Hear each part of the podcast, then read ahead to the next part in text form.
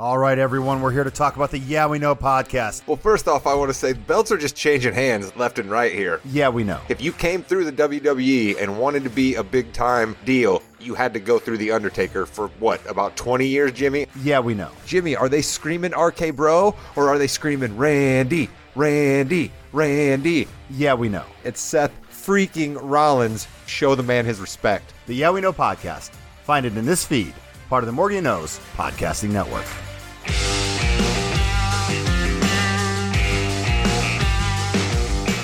All right, we are here with Brett Wiscons, longtime friend of the show. He has been on a couple episodes with us talking about uh, fun. I believe Brett, your uh, your major league episode with uh, Evan D. Altman is still uh, is still one that I will I will get to tweet out the uh, link to every year when baseball starts. So that's one of your Morgan know appearances. That's probably legendary. There, do you do you remember that one fondly?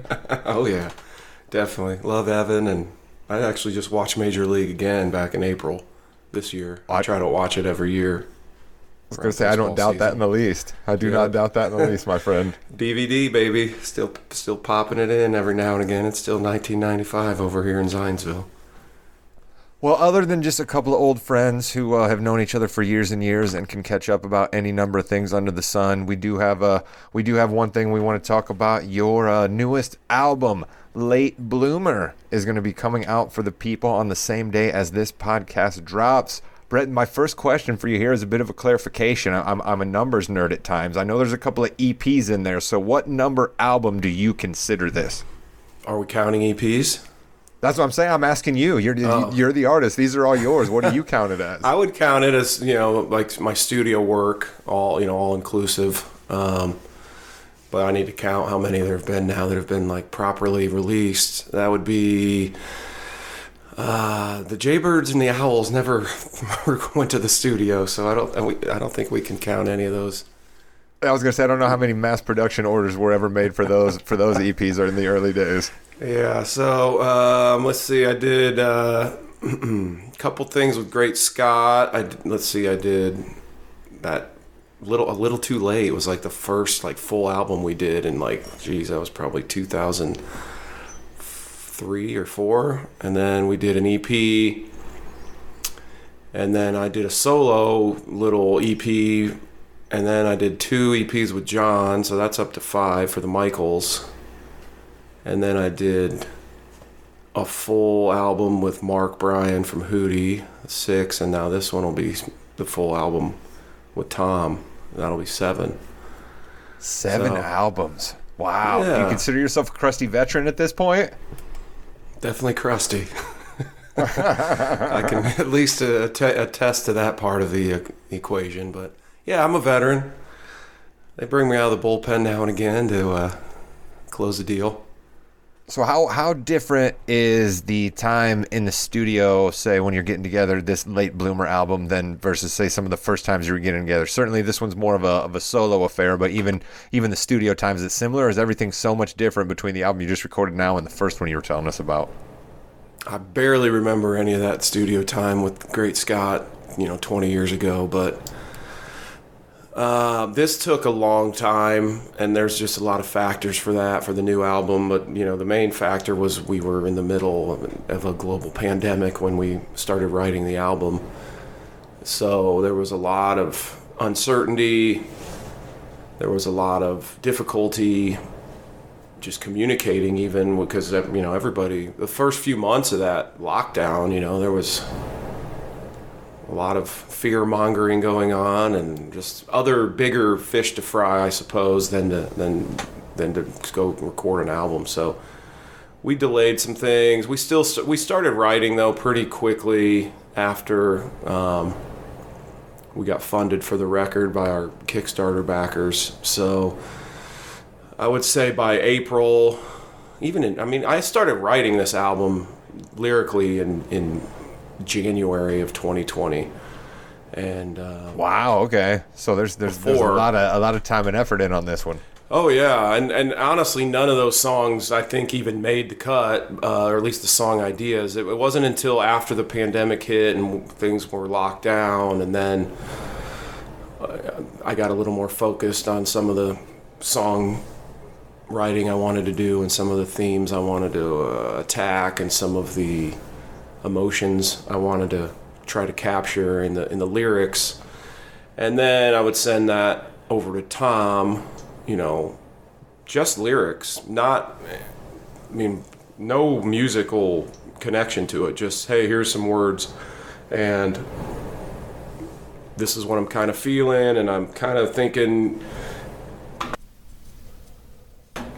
Excuse me. Uh, I was kind of thinking like, hey, let's try and make this like a rocker, or let's do this like a B side for Pearl Jam, or just to give Tom a little bit of a blueprint, and then Tom would take my words and like come up with just badass melodies and music and and send it back and then I would you know try to edit out some words here and there. Just kind of we wrote a lot like through email and text and there's this app called Marco Polo I don't know if you know what that is it's a video app basically where you send videos back and forth of just you talking to each other like one on one like I'll send a video of me talking to my phone and it goes to Tom. He watches it and then he sends one back talking to me through his phone as opposed to just sending text messages and uh, but we did all that and I think we did cut. I mean, it's just hard. I mean, he had a little girl at home. His wife was working in the ER during the height of the pandemic. Wow. It was just a, there was a lot of factors that played against you know us to get this done and all the musicians we used What? were scattered around the country too. So it was just a big undertaking that Tom pretty much had to handle himself as the producer. You know, I he he kind of spearheaded that whole operation. It's one of those things that I guess you know I, I, I don't want to say you forget about right, but you sort of take the pandemic times kind of for granted because we just had to live through it and just what it was. But I yeah, I could imagine that that would make putting an album together completely different than the first time that you did. And I was interested in a couple of things that you said there about how you would just shoot off little uh little things to your producer Tom, and we'll get to that when we focus in a little bit more on late bloomer. But let's go back to the uh, beginning a little bit for some of the folks out there. How old do you think you were? Do you have an answer to the question of when you knew, all right, I, I have to do music. I have to write songs. I have to I have to play music for people. I have to perform. When do, when do you think that that day was? Do you have a great date, or is it just something that happened over time? No, it was pretty much probably around. I don't know the exact day. I know the time period is when I was in that 14, 15 year old age range. So that goes back a ways, as you know. But uh, yeah, I was probably right around that age. Pretty impressionable young man, and really just always enjoyed singing. For the, I mean, not always, I guess, but for the last three or four years before that, when I was 10, 11, whatever, I loved just singing along to U93 and the radio and cassettes, whatever. And I thought that was fun. I never really thought much more than that back then. But then when I was around that 14, 15 and Hootie and the Blowfish burst on the scene, I just kept thinking, man, this would be so fucking cool to sing songs and be like on tour and be in a band like that. And so then, I don't know, just kind of kept that in the back of my mind and just, I don't know, I had a feeling that I wanted to do it from that, you know, almost 30 years ago, I guess now, but um, that's really it. I just really had tunnel vision for it once, once, uh, you know, because I listened to what was on the radio prior to Hootie, and a lot of it was pretty dark and a lot of grunge, which I like some of that. Obviously, I mean, I absolutely love Pearl Jam, love Soundgarden. Never got a ton into Nirvana, but they, you know, I respect the hell out of them. Uh, Alice in Chains, they're dirt, they're dark as can be, man. But and that that was Alice in Chains is way dark. Alice in Chains is way dark. I was doing a bit of a deep dive on them recently, and I was like, man, They are dark, man. But some of their songs, I, I cover two of their songs still when I play solo acoustic. You know, sometimes. Oh, their talent's unmatched. You know, what I mean, Yeah. there's definite reasons for that darkness, but it's definitely there on the albums. Man, isn't it? And and that was what was dominating the airwaves. It seemed like in 92, 93, 91, whatever. And then Hootie came along in 94, 95, and I was, it was like, okay, hold my hand.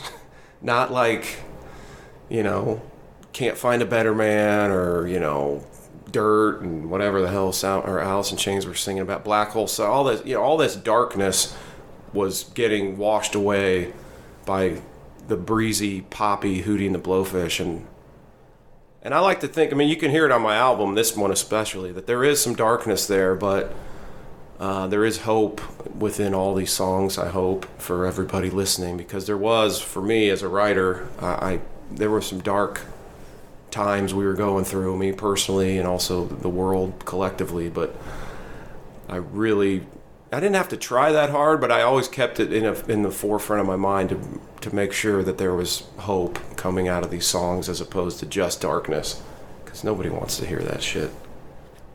Now I have the benefit of uh, knowing you for uh, quite a long time, but uh, you're just you're generally always kind of one of those guys who tends to lean a bit on the brighter side. You just never have been too down about any one thing, and I would I'd love to hear you say hope and hopeful there because that was definitely a feel I got from a lot of songs on the new album.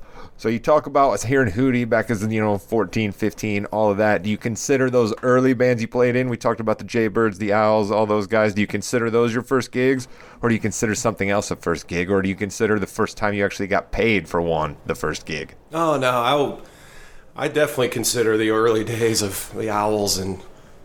I mean, we didn't play many gigs back in high school with the bands I was in, but there were a few gigs here and there, and I definitely can think back on those times, even just the jam sessions or the writing. I mean, we were writing our own songs. You were part of that, Rod. Don't sell yourself short. We were writing our own songs, you know, in 1996. I'm still waiting for about the time the ruckus started to happen. uh, yeah, dude. I, I, that's where I got my start, and I just, you know, I think I've gotten a little better as I've gone along, and I hope to continue that with the next record I put out down the road after we get, you know, late bloomer out and it gets a life for a while. So I know then we uh you you have uh you have college life down in the Indianapolis area. You start uh you start playing the Broad Ripple area quite a bit. So uh when did you first start being able to venture out of uh, our little nest here and uh, play some kind of out of state gigs? When do you remember that first happening for you? Yeah, that was late in college. Um, started up with Great Scott in 2002 fall, and I was finishing up college at that point. And I don't think we played out of state that first year in 2002, but I know in two, by 2003 we were starting to move around to St. Louis and Chicago and um, even like that, you know, out of out of city, you know, Terre Haute. We played a lot in Terre Haute. I remember in like 03, 04, 05 even. Um, some other Indiana spots. Beach. Yeah, I remember did- a couple Indiana Beach yeah. gigs fondly. I don't think Indiana Beach happened until about 2006, but yeah, that was all that Great Scott years from 02 to 08. We really is when I really started to tour or at least travel for shows, but I didn't do it the best way. I mean, it was I don't know how. I, mean, I had a job, I guess, at that point, still a day job, so we didn't care as much about you know how we made money or if we made money especially if we made money we didn't really care if we made money we cared about just playing shows and having fun and meeting girls but it's not the smartest way to do it if you want to have longevity you got to figure out how to actually make a living doing it so that took a while for that to happen but Do you remember, if you don't mind me asking, let me dive a little deeper on that. Do you remember any one day where some inspiration or some event in your life happened where you decided, you know what, I got to do this differently. I got to leave the the day job because I remember the day job fondly. You actually kind of liked it a little bit, right? Nine to five was never for you, but you certainly did kind of like your day job. So what what was it? Do you remember a moment? I do actually. That that one's pretty crystallized in my brain. I was, I think it was January 2008. Oh, I know it was, and I was uh, had a sales call, a couple sales calls in like upstate New York, and it was uh, like I think I was in uh, Rochester, yeah. And all due respect to my people in Rochester, New York, but that's not where you want to be in January. Certainly not. You're saying that as a Northern Indiana person too, Right. I mean, we get snow and cold in northern Indiana, but man, well, I think they got like two feet of snow when I was up there, and I'm just like, man, what am I doing? And you know, I was getting ready to turn 28. I uh, still had the dreams of doing this thing for you know as a career, as making a living doing it. Um, so I I actually was up there for like I said for work, but I had purchased the Into the Wild soundtrack from the film. The Eddie Vedder did the soundtrack, and I was listening to that a lot. Vedder again, Pearl Jam Yeah. earlier, now Vedder solo. But so with that album, I, I don't know if you've heard it. I assume you've heard it or seen seen the movie, know some of the songs. There is a lot. I'm of, no I'm no Pearl Jam aficionado like my guy Ed Leon, but I dabble. I, I'm Yeah. familiar. So in that that movie soundtrack that Ed, Eddie Vedder did, it, it, there's a lot of songs in there about seeking out your future and you know manifest destiny and going after things you want and uh, just all that stuff really seeped into me and I was like okay I, I gotta make I gotta make it happen. So came back from that trip pretty much changed but I knew you know I needed a little more time to get my ducks in a row and and then by uh, end of April or in by probably April 1st I told my boss that you know this is going to be my last month or 2 weeks whatever and he had me finish the month of April and then I was done. By May 1st 20 uh, 2008 I was rolling with uh, the Michaels. Yeah we were playing all shitload of gigs at that point. I, do- I do I do remember those uh, those days quite fondly, and I have seen your uh, your work ethic uh, from that day till now. It is amazing. So things get to rolling for the Michaels, and then it becomes just Brett Wiscons. And so what's what's the biggest crowd then we started to hit as we uh, as we moved along into the solo career? And is that your favorite gig, or is there another gig that stands out as one of your favorites? Um, biggest crowd. I mean, I've sang the national anthem in front of twenty thousand people. Nice. Hey, that's still a lot of people you got to perform for. Uh, They know what people. song's coming, but you still got to perform for. Right, you got to deliver the mail, as they say, which you know Thank a you. about. um, th- th- those kind of opportunities are really fun. Um, I'd have to say that cruise I did with Bon Jovi. You know, not to just casually drop a name in there, but No, that's a listen. That's the thing you had to work for, man. You had to get people to vote for you. You had to be part of a song contest. I mean, that was that was awesome work. I I, I wondered if you picked that one out. Yeah, that was a cool experience, really, more than anything. I mean, I made some serious fans on that cruise and people that have supported me over the years. Um, I never did get to meet John Bon Jovi, but hopefully one of these days I will. But I, I would say that was a pretty pivotal turning point for me as far as my solo career and, and gaining fans and kind of getting me kick started to want to do the late bloomer album because that kind of that was april 2019 and then me and tom wrote the song late bloomer in the summer of 2019 thinking it was just going to be a single. And then we put it out in february 2020 and we but we right before that we're like man we need to let's do a fucking album called late bloomer because this song's great and let's try and do that and yeah then we i mean it costs a lot of money to do that but luckily i had help through the kickstarter world and a lot of people jumped on board to contribute and be a part of it so i feel like i don't want to get too spiritual but i just feel like it's just destiny for uh for this Oh no, look, don't worry. I'm gonna, I'm gonna ask you to. I'm gonna ask you to get a little bit, tad bit spiritual in the song sense here in just a minute. But I, I, this is something that I always find on any musician friend of mine that I have. I always ask this question. Right? You've encountered numerous, numerous, numerous, numerous, numerous bar owners over your career. guys that you've had to play gigs for, guys that you've been Thursday nights, Friday nights, Saturdays, whatever. Then the time comes where you need to get paid by them. There's, you've got to have a crazy bar owner story for me. There was this bar in Chicago called Sylvie's in like downtown, like maybe Lincoln Park, called Sylvie's, and Great Scott played there twice, I believe. And Sylvie, I believe, is passed on now because it's been 15, 16 years since we played there. But Sylvie was a, a she came from uh Europe somewhere. I, I want to say like Eastern Europe, some sort of, you know, she came over as an immigrant and just very hard nosed and older. Even when we played there, just older, like no bullshit. She gave She's been like- at this a long time. She's been yeah, at she's this a been at time. this a long time. We didn't get paid to play there. Nobody did really. They gave us like these wooden tokens, um, like looked like quarters, but were wooden. That said Sylvie's on it, and like on the one side, and on the other side said free drink or something. That's basically how we got paid. But she kept. We would show. We showed up on time and everything, and but she just like her her immediate response to basically, I guess, anybody, or maybe just musicians, or maybe musicians from Indiana. I don't know exactly if we were on her shit list or if that's just how she talked to everybody. But I mean, she basically just called us. I don't know how many kids are going to be listening to this show, but I mean, we she's got the we like- got the rating. You, you let it fly. People are ready for yeah, it. she's just like you fuckers, just like out of the gate, Just from like- jump, huh? yeah, from the gate.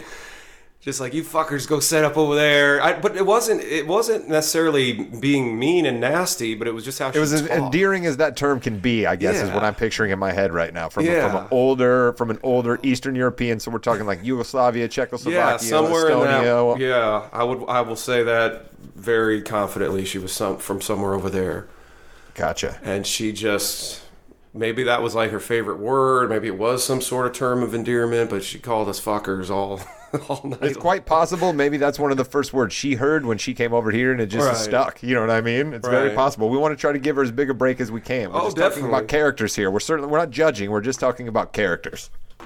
Right, and I love good characters, man. That's all I'm I'm looking for in life is people that are memorable and are not vanilla wafers. You know, I love characters. So she was a character. We still talk. I just saw Duff uh, and Jason Kuykendall over the weekend. We played a pop up one hour set at this house concert in Broad Ripple, and we were still re- reminiscing about Sylvie.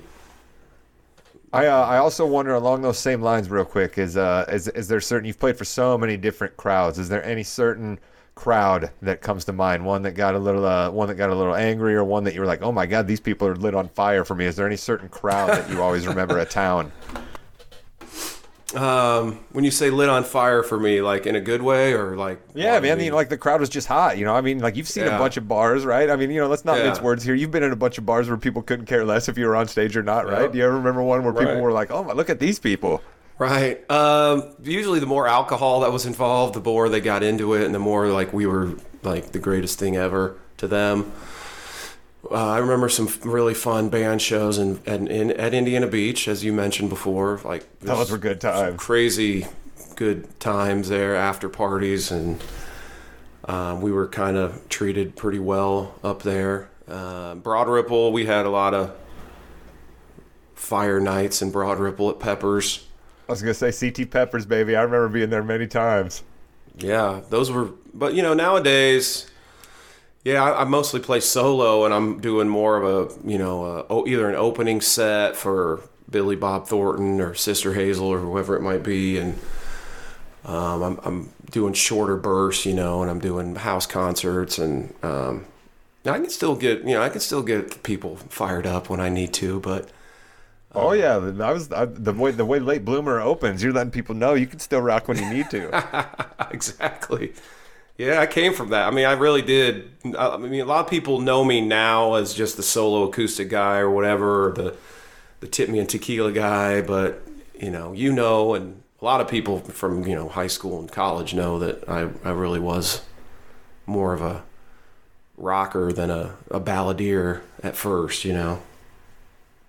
well, let me ask you this then, because that, that that hones in on something else. So then, what's what's harder? Is the writing and the creating songs harder, or is it harder handling all of the business? Right, since you've decided that this is your career and all the things that you talk about the right way to do it and wrong. You know, I'm not asking you to reveal secrets here, but what do you think is actually harder? for me it's harder it kind of goes and comes and goes but if i had to pick one i would say it's it's still harder for me to create meaningful art i can write a lot and i do but it's hard to harness those because songs and you know the stories i write just a lot of times literally come out of nowhere just out of the ether and i I mean, they come a little more frequently sometimes now, but it's hard to just conjure stuff up sometimes, It's especially What's a that- what's a wild place you remember a song hitting you where you're like, oh my god, I got to get this down. I was in uh, Asheville, North Carolina once at a gas station filling up, and a song hit me there.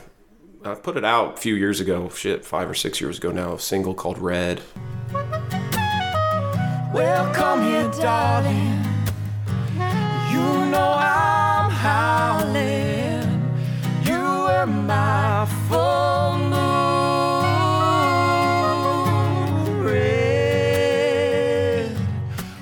Out there. But yeah, that one kind of hit me kind of crazily like that. But you know, for the album, this new album, we really I wrote a lot and just the more you write, the more you're going to write crap, yes, but the more then then as you're writing the crap, the the good stuff will will appear as well. So I'm really I don't believe in writer's block, but I I do think it's hard to write really good songs. I believe in that, but I also think the more you do something, the better you're going to get at it.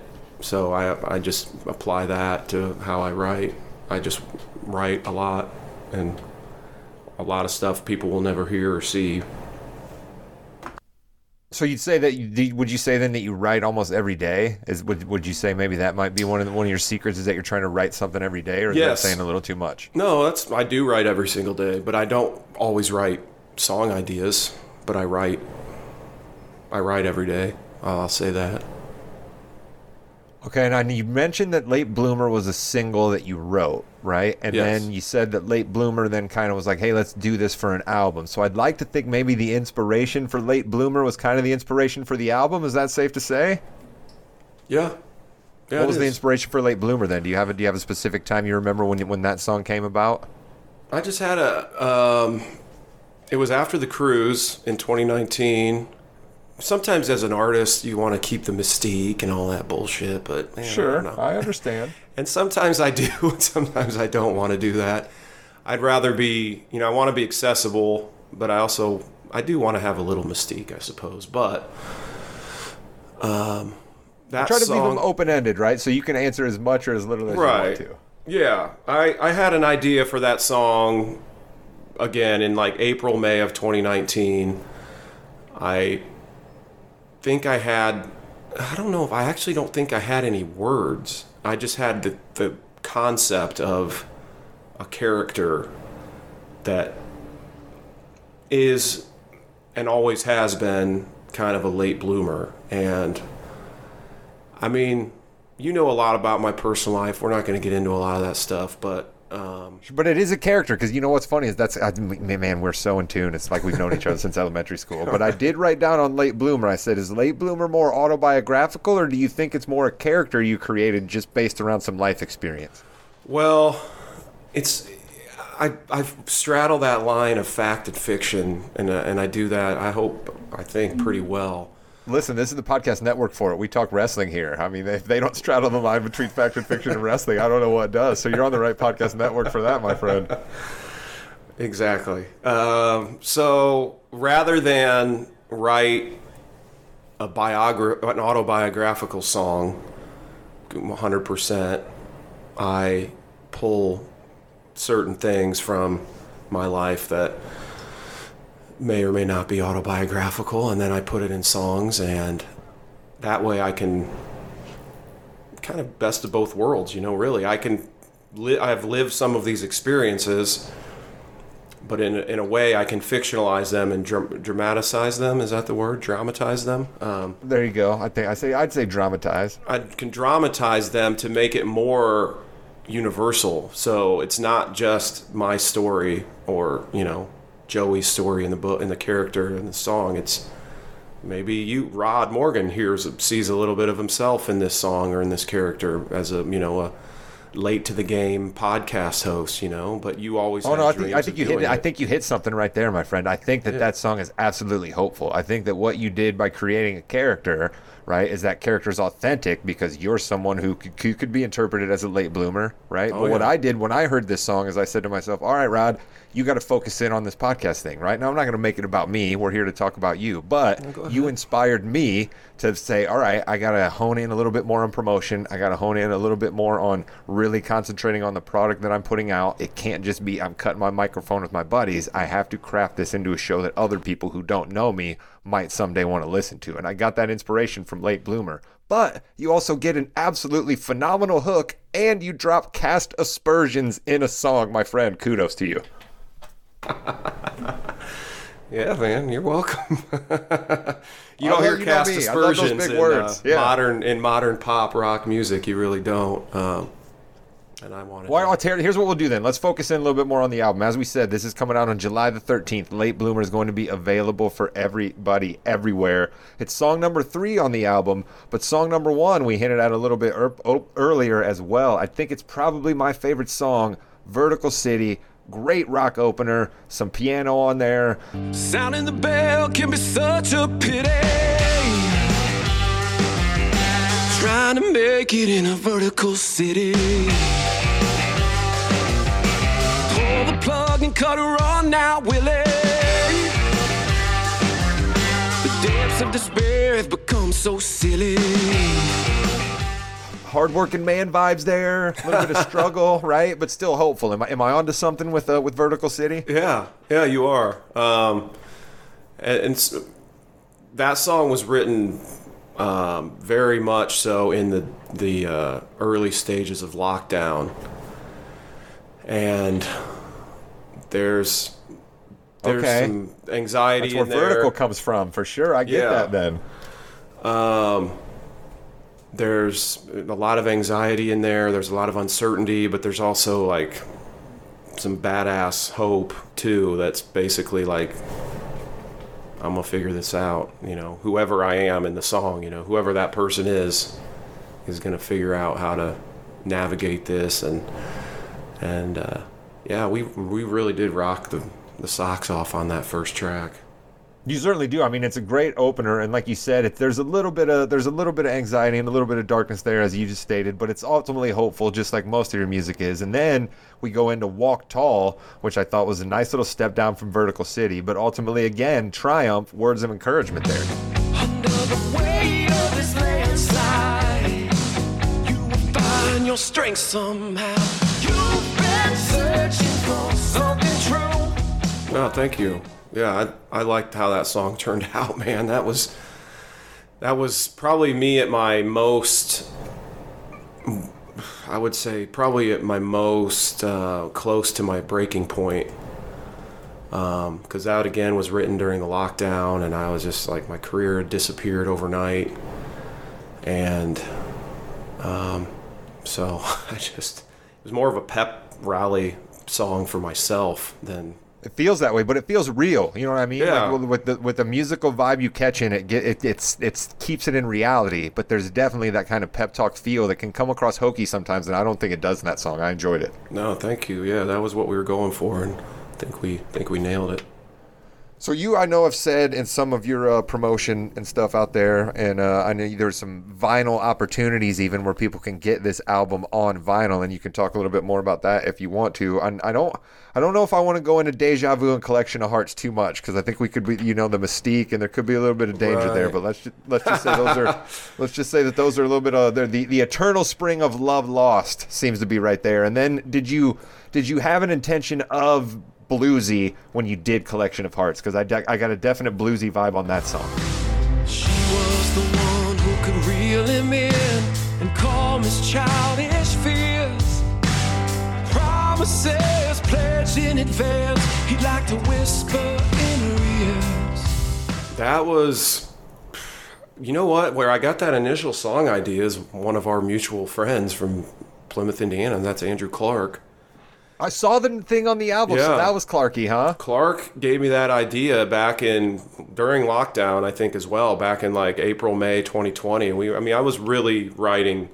That whole album was basically written between March 30th and May 1st, or May. And no, I guess I wrote no in, into August. I guess we wrote basically from April to August. We wrote all the lyrics and the songs basically. Uh, in the demos. You can but- tell that there's time crafted around all of them. The way that they go into bridge and hooks, and that you can tell there's time crafted in all of them. It's definitely it's Oh, yeah. definitely visible.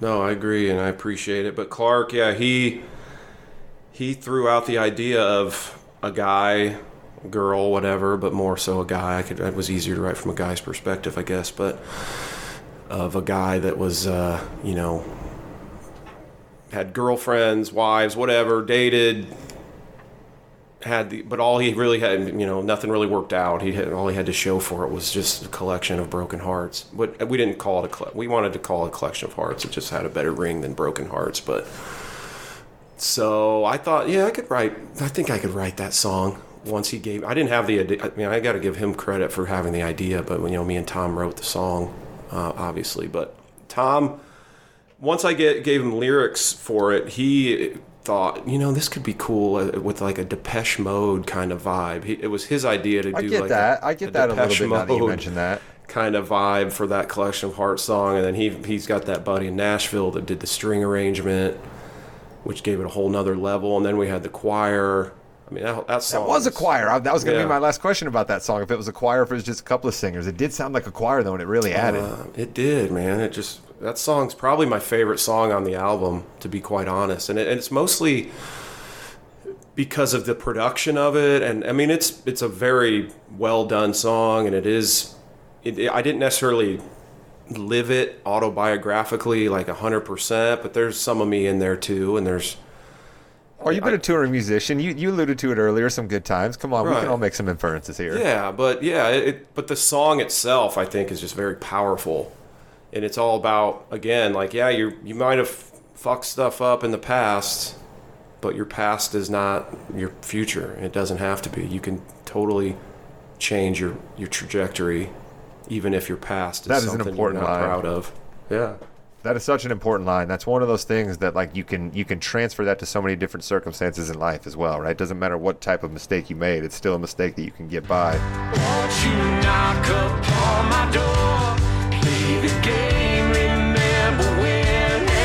I'll touch on Deja Vu real quick because you mentioned that you uh, ultimately your roots aren't an acoustic balladeer, but uh, you do quite a decent job with it on Deja Vu, and I really love the whole the whole framing of letters in a drawer. Tell me how you've been. So basically, you can just pull those letters out and reminisce the the way you want to at any time. I kinda like Right. that as a trick in that song. Yeah, thank you. And, and and you know, it has a different meaning for a few different people that I've talked to actually that have heard the song. And there's a, a, a woman that a, a friend of mine down in Florida that I met on the cruise. Real nice lady, older woman.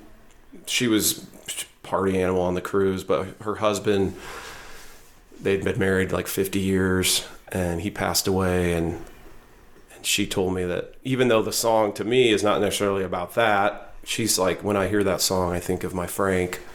And so I'm happy for people that can connect to songs that maybe I didn't write them or Tom and I didn't write them with a specific, or we had a specific intention about the song, but then somebody else hears it and they kind of But I think that comes with songwriting growth, though. No, right? I mean, I think No, that comes with songwriting growth. Always kind of knowing that you that you want to have it fit. You know, it wants to go out to people, right? Like the other thing that I thought that was cool about this album, and I didn't take it as a way of you like turning your back, right? But a lot of your earlier stuff, yeah, I think you can feel a lot more Indiana in it. And this, I think it's there, right, for those of us that know. But I think this is the music that can play to anybody in any state, and I think that that, that comes across. Totally. Yeah, it's more about uh, you know honoring the the roots I have, but also expanding the horizons more than anything else. And I just, I mean, I can't say enough good things about working with Tom for this because you know without him, this wouldn't have ever happened. So uh, it'd just be a bunch of words I'd have in my notebooks, you know. So now, by the time the, this comes out on the 13th, are uh, are all the vinyl opportunities going to be taken up, or are people still going to be able to maybe have one of those after they hear this podcast? They should be able to. I, I will have uh, finally have hard copies of vinyl. I think sometime in August, and I'm doing a pre-sale at my website. So if people want to hop over there, you know, I'll have still a few available uh, unless something crazy happens. But I, it's a really expensive product to produce, so I was only able to get a limited But the limited, quality is there. the quality's there. You know, there's limited copies, but if people really want one, we can probably figure it out at least initially. if eighty thousand people want one, I don't think I'll be able to come up with that supply right away. But maybe down the road. There we go. Well, that, I wanted to bring that up again because I think you, you and me, we talk about our early days and even cassette tapes at times, right? Like that was more of a thing for us with side A and side B than even albums were. But we even remember albums from a kid. There's a definite side B feeling on Late Bloomer when we get to tracks six, seven, eight, nine, and ten. I'd say that those tracks are a little bit poppier, and the first five are a little bit rocker. Is that is that is that fair to say, or am I am I off a little bit on that? No, no, I think you're right. I mean, obviously, he kicks off with "When You Can't Breathe," which is more of a rocker, but then those last four are really kind of breezy pop songs. breadcrumbs so everyone will know just how we'll grow.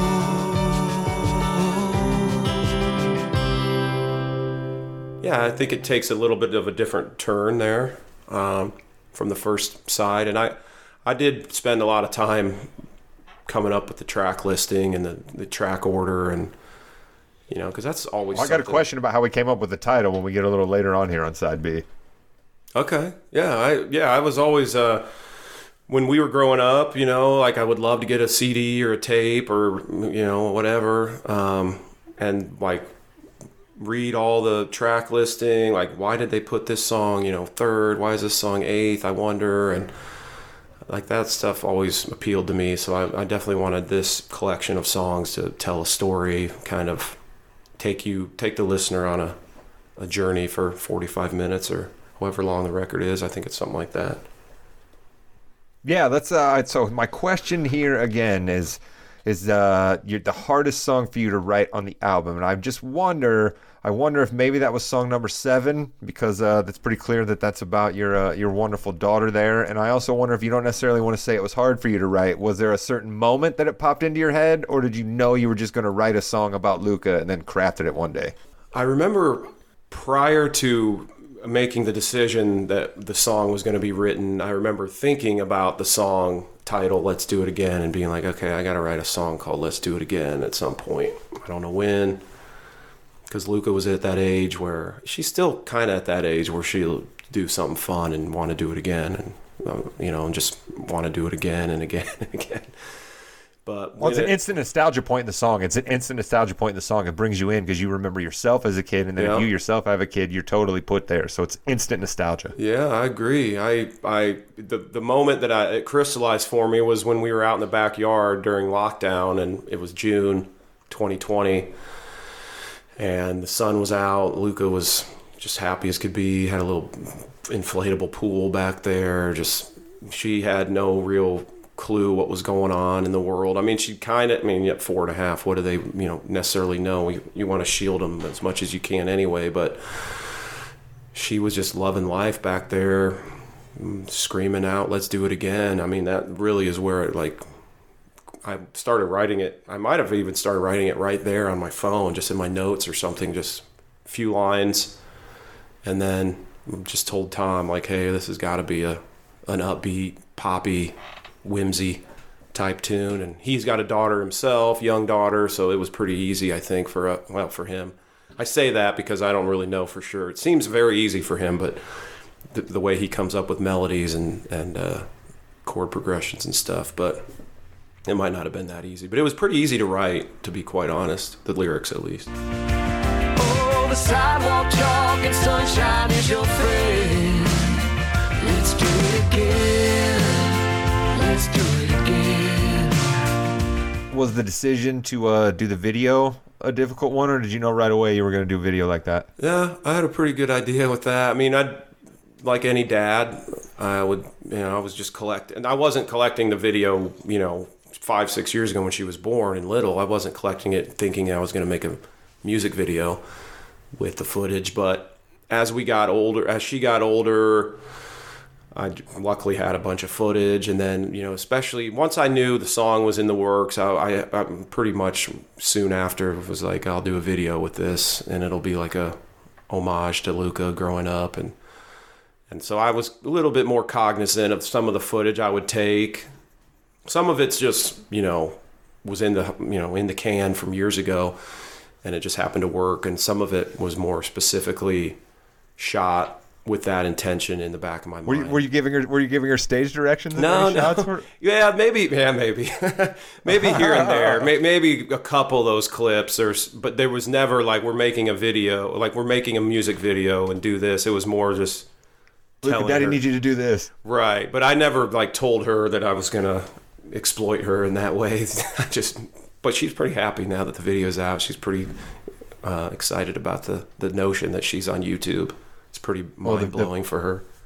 The video is very cool, and we will uh, we will send a link out with the uh, the video uh, in the uh, comments up on social media. We'll be directing people there. I want to get into song number eight and song number nine a little bit before I uh, let you go here, because I thought song number eight might possibly have been the time where I was toe tapping the most along there, any other kind of way, which was uh, which as we talked about on the first side, right? Tracks four and five can get into uh, what we feel with Love Lost, and uh, track eight and then nine are definitely the uh, the beginnings of uh, love, are they not? Yeah, yeah. Any other kind of way. So the main inspiration for that was that documentary that came out, Echo in the Canyon, on Netflix. Okay, I'm familiar.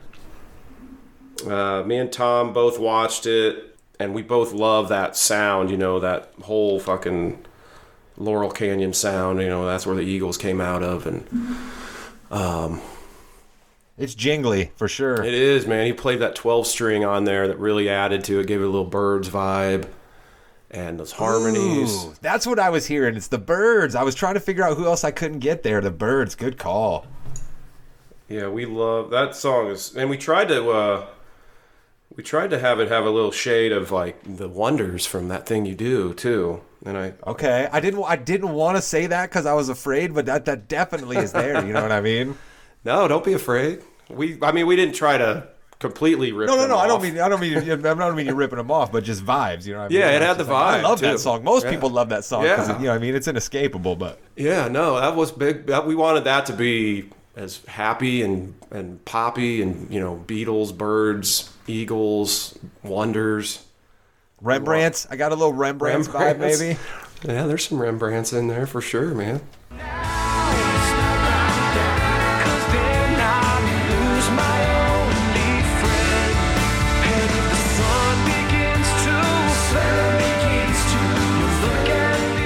And then so here so here's my question. Song nine, French Cafe. Loved the song. Really did, right? Like I Thank think you. it does a great job of capturing, you know, that initial, you know, that first look, right? That first glance. I think it does a great job with that. We all have those moments in our heart we can tap into. Right. The decision for the parentheses. Is that basically at some point you say to yourself, all right, I say inside a dream so much in this song, I probably should have it in the title? Or was it really a tough process to finally at the end relent and put it there?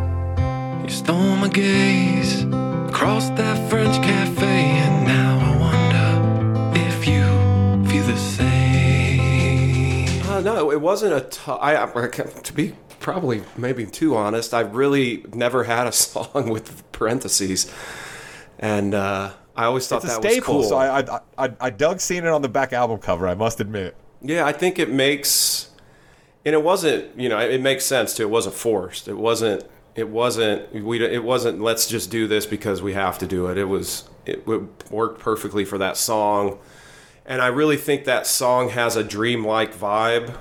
And it's almost like, is this real? Is this a dream? And so, like in the song, in the moment, you might think this is really happening. But then if you pull back and you take an overview, you're like, oh, wait, that was just a dream, wasn't it? The whole fucking thing.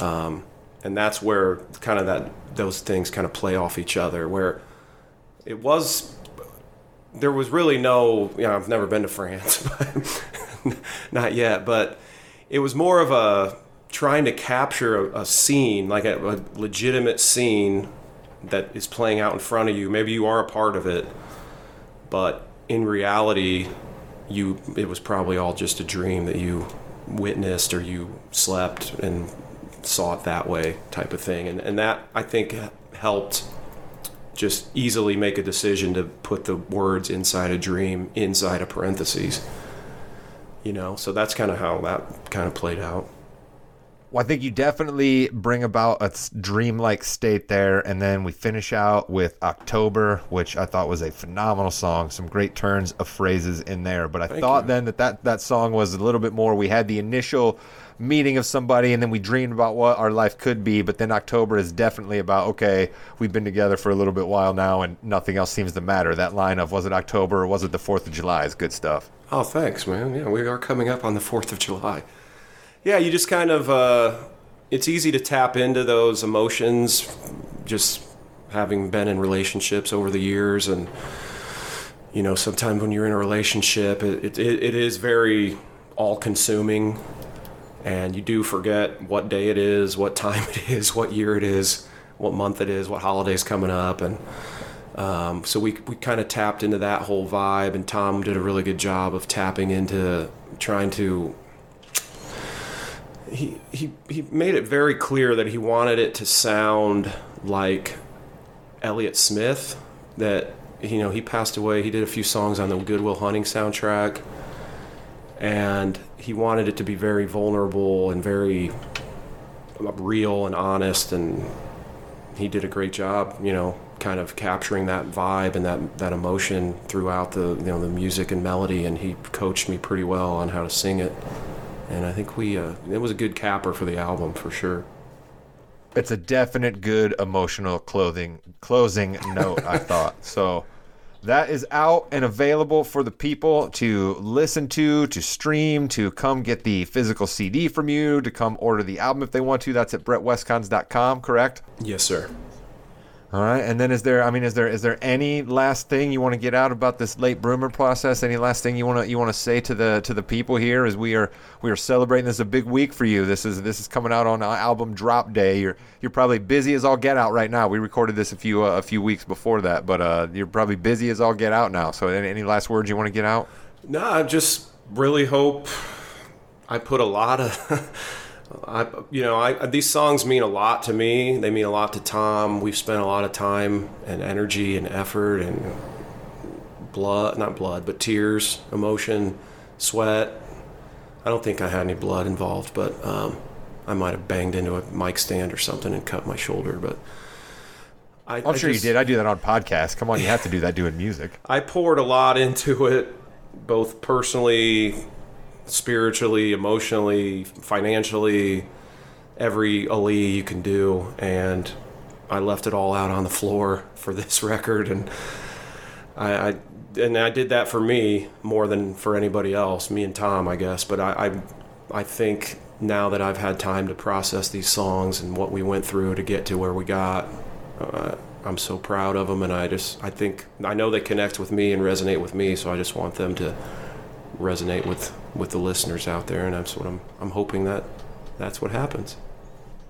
Well, as uh, as somebody who is uh, admittedly a little bit uh, biased here, man, and at the risk of uh, making you uh, audio blush there, I'm super proud of you. I think it definitely comes out how much work you put into it, how much of yourself and soul that you were willing to bear and try to relate to other people. And I just, I'm, it's been a rough week. Again, we don't really talk about that on this podcast, but it's been a rough week based on recording, and I just got a sense of hopefulness listening to your album today, and I felt that that was pretty cool, and I hope that a lot of other people feel that too. I do too, man. Hope is a it's a beautiful thing. Well, I guess what? I hope that you will come back on the Morgan You Know Podcast Network sometime and uh, and just chop it us up with about uh with about anything that you want to. Another another fun movie, another fun music topic. You'll uh, come back and see us sometime there. I will be there, brother. Say when. All right, just say when. Tombstone, love it. All right, Late Bloomer available for you wherever you stream your music, or you can get yourself a physical copy at brettwiscons.com. We'll have some links and stuff available up on the Morgan You Know Facebook page where you can find all of that relevant stuff. We'll do our help to get the word out for our guy. This has been another episode of Let Me Ask You This. Just me, one on one somebody about interesting topics. Who knows when I'll do another one of these when something interesting comes up. But keep listening to the Morgan You Know Podcasting Network. Till next time, that's the Morgan You Know. Joey woke up that morning with no intention of making waves. But the sun was shining on him. He had to stop and shield his face.